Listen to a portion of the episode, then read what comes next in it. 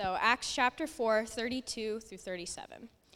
Now, the full number of those who believed were of one heart and soul, and no one said that any of the things that belonged to him was his own, but they had everything in common. And with great power, the apostles were given their testimony to the resurrection of the Lord Jesus, and great grace was upon them all. There was not a needy person among them, for as many as were owners of lands or houses sold them and brought the proceeds of what was sold and laid it at the apostles' feet, and it was distributed to each as any had need.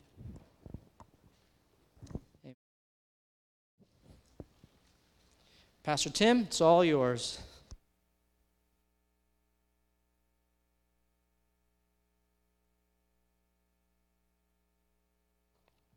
All right. Well, if you um, if you're waiting for a boring part of the message to text, I think you're going to have a lot of opportunity in this one.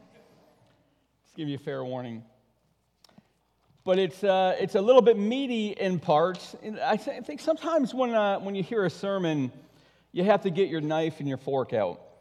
Others, you can have the straw, and you can kind of sip away at it. This one's a little bit of a blend of both um, which maybe it's called a breakfast drink, like a high protein breakfast drink. That's what this sermon is. I just thought of that. That's kind of disgusting. All right, Acts chapter 4, and uh, let's really be in this together. So I'm going to expect and hope that every single one of you have a Bible open and that you are actually following along. I read and preach out of the English Standard Version. Uh, I think it's a pretty good translation. It's verse, or it's verse for ver- word for word translation rather than thought for thought. And I think it's a little bit more accurate than others are. So I would invite you, if, uh, if you don't, if you have a Bible app on your phone and you can find the ESV, then that might be a little easier for you to follow. All right, so here we go. I'm going to set this up, and you're going to have to have a little bit of a holy imagination, except I don't think you're going to have to imagine very much because all of you, obviously, have experienced what I'm about to tell you. Imagine that you are visiting a church for the very first time. And when you do, you inevitably and rightfully evaluate it. I mean, you do that, right? And if you're here for the first time right now or recently been coming, you're evaluating, and I would do the same, and I have done the same. I wasn't always a pastor, and when my wife and I got married in Virginia, she was attending one church that I really didn't like, and I was attending another church that she really didn't like. So we had to find a church that we both liked. And we did. We found a fantastic church, and we got involved, and we served, and we grew. It was a really wonderful experience, but we evaluated it. And you might be evaluating the feel of the place. You know, you have a feel in a church. Every church has a feel. You might be evaluating the quality of the worship. By the way, if you enjoyed that worship, how about a round of applause just to honor them?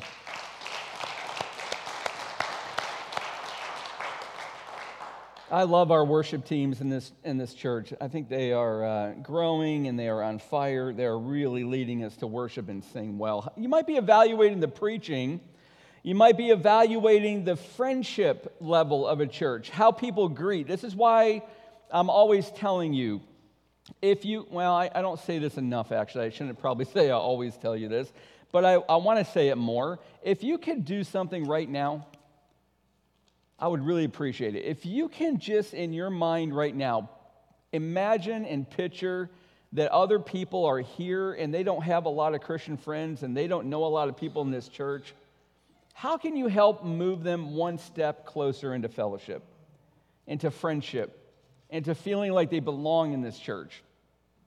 How can you do that? That's what I'm always wanting you to do. I'm always thinking of this and I don't say it enough. But if you can just think right now, there's likely people here that don't feel as comfortable as you do. How can you make them feel more comfortable? But you evaluated church. I evaluated church. So imagine moving to Jerusalem in the first century. Now you really have to imagine. And you're hearing about this new thing that is sweeping through the city and it's causing an upheaval. And you check it out. And normally the Jewish people, they would attend one of a lot of synagogues. I mean, all through the city of Jerusalem, there were so many synagogues. And they would meet on Saturday for worship. They met mainly to hear the word of God and to um, hear, or to pray rather. That's what they did mainly in the synagogue during the worship service. During the week, it was a school for children. But this new thing, and by the way, it's not called a church yet. That's not till chapter 5. Can you imagine that? It's not even called church yet in Acts 4. But this new thing gathers on Sundays. And by the time that we get to Acts chapter 4, best guesses are that they number likely 20,000 people. Now, our church pre COVID was around 650. We're getting, um, I think we're getting around 50 to 60% of our people back. If you're watching this online, I would invite you, come on back. It's pretty fun being in person again. But I kind of suspect we're going to have to regrow our church the old fashioned way, which means you're going to need to talk to people about Jesus, lead them to Christ, and invite them here to grow. That's the old fashioned way. It's kind of ironic. That's the biblical way. So imagine that you're at this church in Acts chapter 4, even though it's not called a church yet, about 20,000 people. They don't gather like we are, they're on all of these uh, home churches, but they gather one day a week, week, usually in the court of the Gentiles, outside of Solomon's portico. And imagine you visited one of these fellowships in their homes, and then later you talk to your family about it. Now, you do that, right? I know our family does. We like to talk about how church goes. And if we visited a church, we talk about how that church went. In fact, my son and my daughter in law visited a church down in Lancaster a couple weeks ago, and it was fantastic hearing them come back and talking about that church and some of the ideas that they brought back with them. But if you visited this church in the first century in Jerusalem in Acts chapter 4, what would you think you would say about it? You're around the dinner table with your family. You go next door to talk to your friends. How would you describe this church. I'm going to give you four ways that I'm pretty sure you're going to describe this church. Four things I think you're going to say about the church of Acts chapter 4. Now, everybody, look at me for a second, if you would. I think and I believe and I hope that we can increasingly be able to say the same things about Cornerstone. I don't think we're quite there yet, which means we all have to pray. We all have to be a better church. Here's the first one this church is so unified. I think you would say that. This church is so unified. Look at verse 32. Now, you know we're a gospel preaching church, we're a word of God preaching church. We're always going to preach a church when we gather.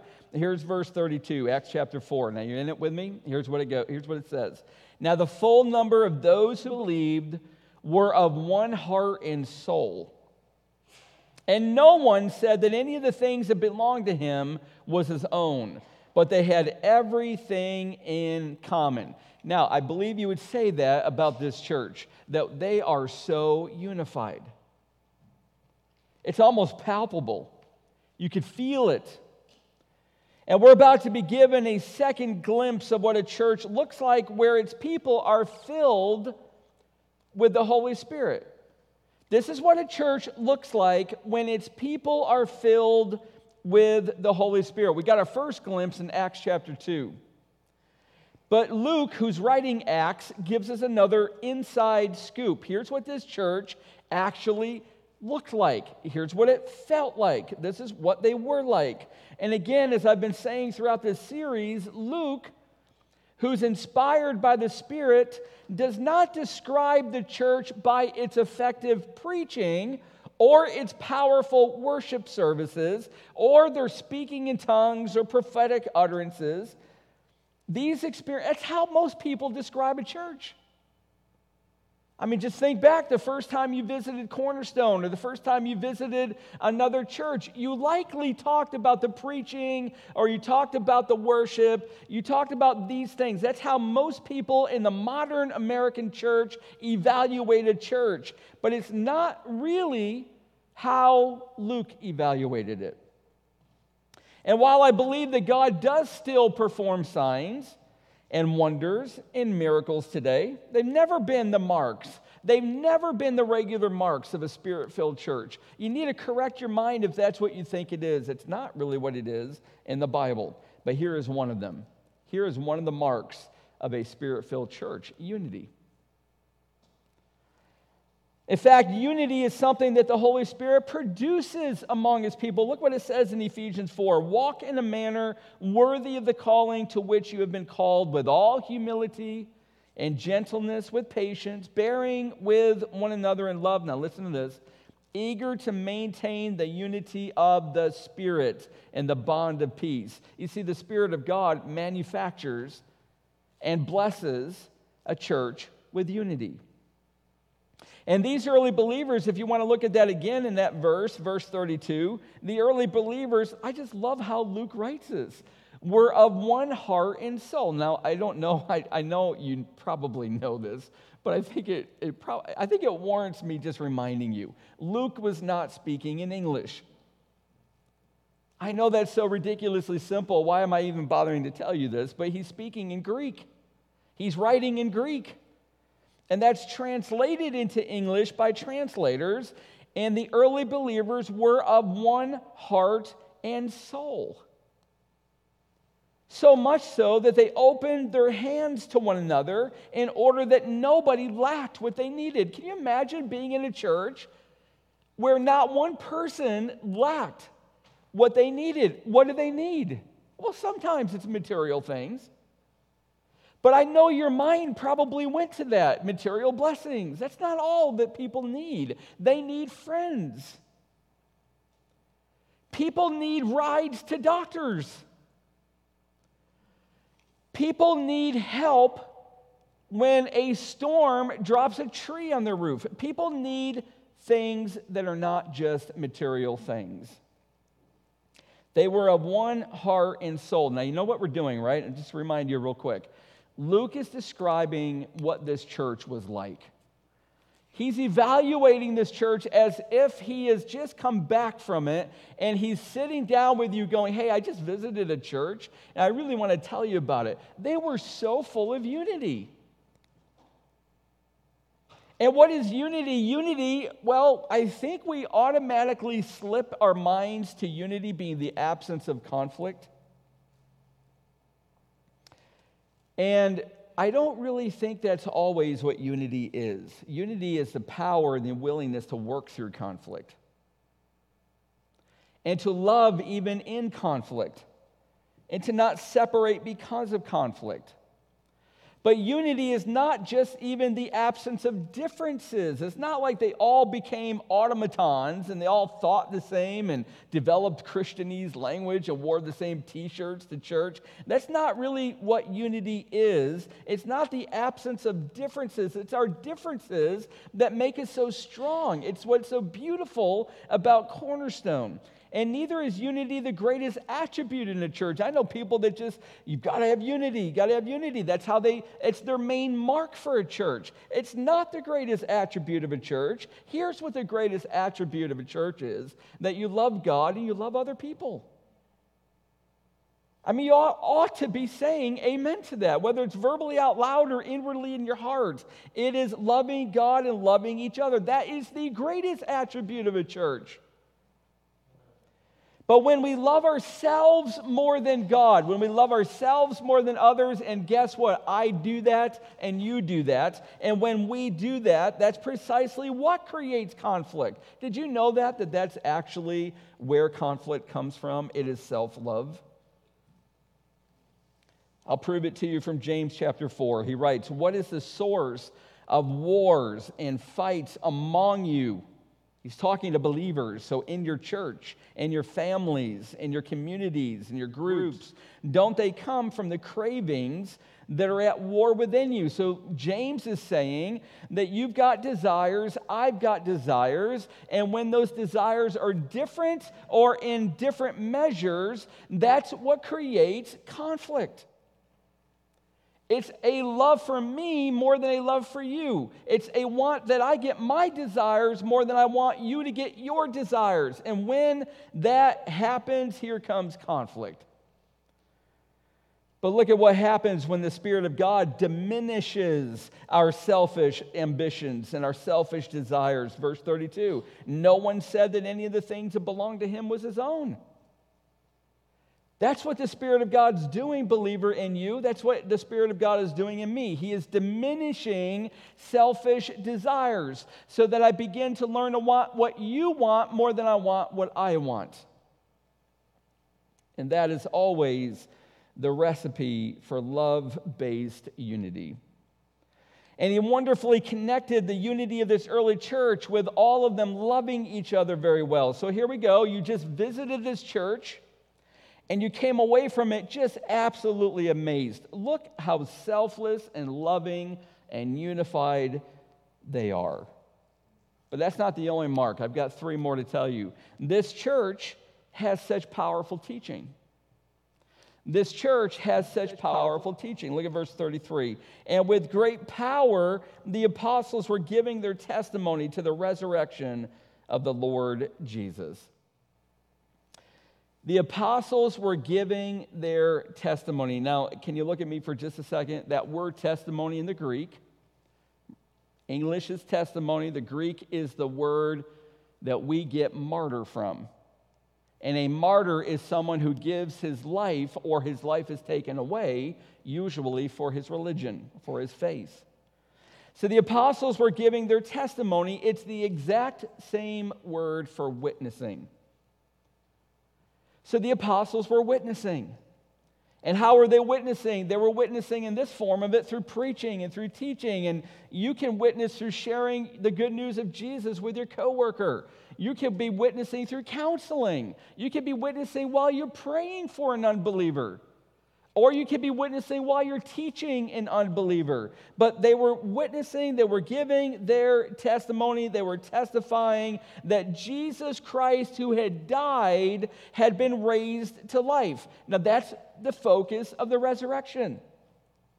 And it's the central theme of preaching. And without it, you would have the heroic death of a, of, a, of a noble martyr, or even worse, the death of a madman, if Jesus never was raised to life. He was a great guy, but he died. And if he stayed dead, he was just a great guy. In fact, Paul says this if Christ has not been raised, Christian, your faith is futile. You are still in your sins. So, all of a sudden, theologically, and by the way, this might be the fork and knife part where Pastor Matthew said it might be a little boring. I think this is actually the most fun part of a sermon. But all of a sudden, we already get this. There's something about forgiveness that is directly linked to the resurrection.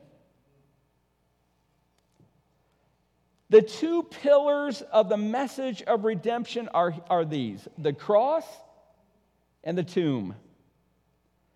And on the first one, the cross, Christ died. And in the second one, the tomb, he came out of it. He was raised from death to life. Romans 4 says this Jesus was delivered up for our trespasses and raised for our justification. Do you see those two connections? You think of the cross, you think of your sin and the penalty of it. You think of the empty tomb and the resurrection of Jesus. You've got to connect it to the justification of every believer. Well, what does that actually mean? In the death of the Son, the Father poured out his wrath for your sins and my sins. And in the resurrection, the Father declared that his wrath was satisfied toward us, the penalty for our sins. It was paid for on the cross. And because of the resurrection, we're declared to be right with God. We're justified. That's what justified means. So if you walk out of here after this message, at least cling to this theology. The justification of a Christian means that you are made right with the Father because of Jesus Christ. It's not that the resurrection accomplished our justification. The sinless life and the sin bearing death of Jesus did that. It's rather that the resurrection, listen, it's a declaration, it's an assurance to you, and it's an assurance to me that we are now right with the Father. We have been adopted into his family. He is our Father, we are his child. Newsflash I just heard a song, a secular song, that said, We're all the children of God. That is so not doctrinally right. The only ones who are children of God are those whom Christ has saved, who have come to the Father through the Son, have put their faith in the death and the burial and the resurrection of Jesus. You are now made a child of God. If you reject Jesus, you are no child of God, you are a person of the world. You're an unbeliever. The resurrection assures us of our justification, that we are right with the Father, that we are his children. If Jesus died and stayed dead, it would have proved he was a sinner. Did you know that? Well, that's an alarming thing to say, isn't it? If Jesus died and stayed dead, it would have proved that he was a sinner. For the wages of sin is what? Death. His resurrection proves that he was sinless, that he was when he was raised, he broke the power of death for every believer. In fact, every believer has a powerful assurance you will never ever ever be condemned by God. There is no condemnation for those in Christ Jesus. How do you know that? Because Jesus came out of the grave and made you right with the Father. That's the power of the resurrection. The resurrection of Christ assures us that even right now, he is in heaven at his Father's right hand, doing what? Praying for us. Did you know that Jesus is praying for you, believer? He's interceding for us.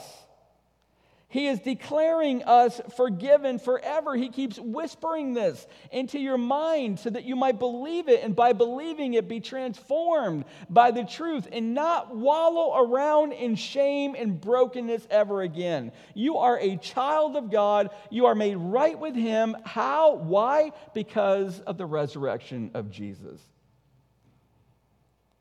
You see, the resurrection assures us that the power of sin and death are broken and all believers will be raised to life as well and never die, never suffer again. You're going to be forever with God, united with Him. Why? Because of the resurrected Jesus. Christian, can you say this to your mind? You do not have to be under the power of sin ever again. If you sin now, it's not because sin is, so, is more powerful than Christ, it's because you chose to sin, it's because you wanted to sin, not because you had to sin. And how do you know that? Is because the resurrection of Jesus broke the power of sin in your life. And this so gripped the early church that nine times, did you hear that? Nine times in the book of Acts, they keep declaring the resurrection of Jesus, the resurrection of Jesus, over and over. Why? Because there is no gospel, there is no gospel hope without the resurrection and it must be declared. When's the last time you declared the resurrection an unbeliever? See, that's got to be the central part of your witnessing. You just can't keep telling people that God loves you. That doesn't dislodge selfishness from a non believer's heart. You got to let them know that God sent his son to die on the cross to atone for your sins and to take the wrath of the Father. And he came out of that cross in a declaration that he justified you. He made you right with the Father. Now you can actually say, Abba, Father, to the Heavenly Father. Why? You wouldn't be able to say it if Jesus didn't come back from the dead. But because he did, you can. So this church has powerful preaching because it's focused on the gospel, it's focused on the resurrection of Jesus. But what else would you say? Number three, this church is so blessed that it's become a blessing. This church is so blessed that it has become a blessing. And look what it says in that same verse. And great grace was upon them all. Now, how do you understand that word grace here? Because normally people say of grace, grace is God's unmerited favor. It is getting what you don't deserve, and mercy, God's mercy, is not getting what you do deserve. That's the pop theology one of it. And the way I say it is grace, biblically, theologically, is God's power to break the power of sin in your life. His mercy is God's power and willingness to repair the damage that sin has caused in your life. But here it means a little bit different. Grace here means favor. And it may be it's very difficult, by the way, to interpret this. What does it really mean? It may be that God's favor was greatly upon the early church, which was evident in their unity, their strong preaching, as well as their generosity. Or it might be that they had favor with the common people of Jerusalem, even though they didn't have it from its leaders. So you've got two different angles here. You've got God's favor being poured out in his blessings in the church, and you've got the favor of the people of Jerusalem. My view is probably it's both. God's grace leads to his blessings in both ways, not only from him, but with people around you. The early church was experiencing great blessings from God that led them to being great blessings to the community around them. In other words, let me put it this way when God's blessings come into Cornerstone, God's blessings go through Cornerstone. Let me say that again. When God's blessings come into Cornerstone, God's blessings necessarily go through Cornerstone. And where do they go? They go to the people around you, they go to the community in which your church can be found. When God's blessings come into your life, Christian, God's blessings must go through your life. And where are they going to go? They're going to go to your neighbors, they're going to go to your family, to your coworkers, your classmates, your teammates. This is how God's blessings move. They come in from God, they go out to others. And I think this is what Luke means. This church is so full of blessings that it has become a blessing. And that is exactly what we're going to see next. My fourth and final this church, this church is so generous toward each other. Now, again, I've given you four, and this is my last one. I'm giving you four ways that I think Luke, if he had visited this church, came home and told his family around the dinner table, Wow, you should have seen this church. Man, they are so full of unity. You should have heard the preaching. It was so full of confidence in the cross and the resurrection. I, it was just amazing. God has blessed this church, and it's being a blessing to the people of Jerusalem. And if you would have been their family, you would have seen that you should have seen how generous they are with each other. Nobody was lacking anything that they needed. And that's what we read in this passage. Verse 34 There was not a needy person among them, for as many as were owners of lands or houses sold them and brought the proceeds of what was sold and laid it at the apostles' feet, and it was distributed to each as any had need. You know, there's a really cool little verse in Deuteronomy. It's like tucked away in a corner of the Bible. You got to go find it to be able to discover it. And it goes like this Deuteronomy 15:4, but there will be no poor among you. That's God speaking, Moses recording. There will be no poor among you, for the Lord will bless you in the land that the Lord your God is giving you for an inheritance to possess. Now, you got to really hang on to this. You ready? Everybody, if you've been zoning out, just come on back in for a minute. The promise in Deuteronomy was conditional to their obedience.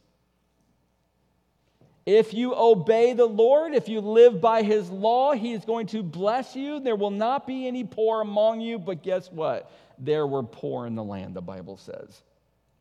There were poor in the land. They didn't obey. And as we look again at the early church, God's blessings of favor were being poured out on them. And there were no poor in this church, there were no needy in the church at that time. And the reason was because the people were living the way that God commanded generously.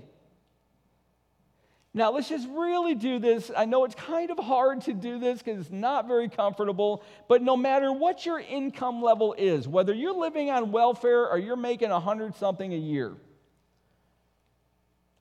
In fact, every single survey and data point will show you that the poorer you are tends to be the more generous that you are. That's crazy. But I could show you study after study that says you make more money and you close your fist to the needy. And when you don't have very much money, money doesn't have very much of a hold on you, and your hand is open to the needy. The reason there were no poor is because the people of God gave generously.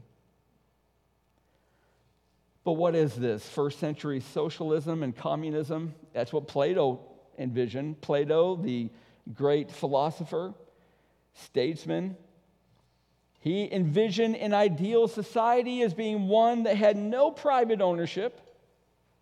And the entire Greek pathos system picked it up. And they tried to teach this and they tried to create this, and it didn't work. It's not a first century version of communism or socialism that you see in the church. The early church retained the rights of private ownership. We're going to see that in the very next chapter. They gave voluntarily. The Greek tense, in fact, indicates that every once in a while, somebody sold the property.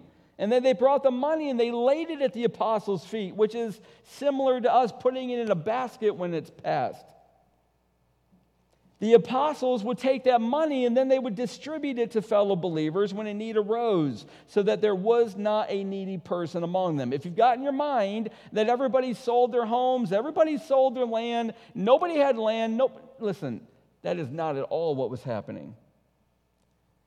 It was every once in a while somebody had a, an extra piece of land that they didn't need. So they sold it.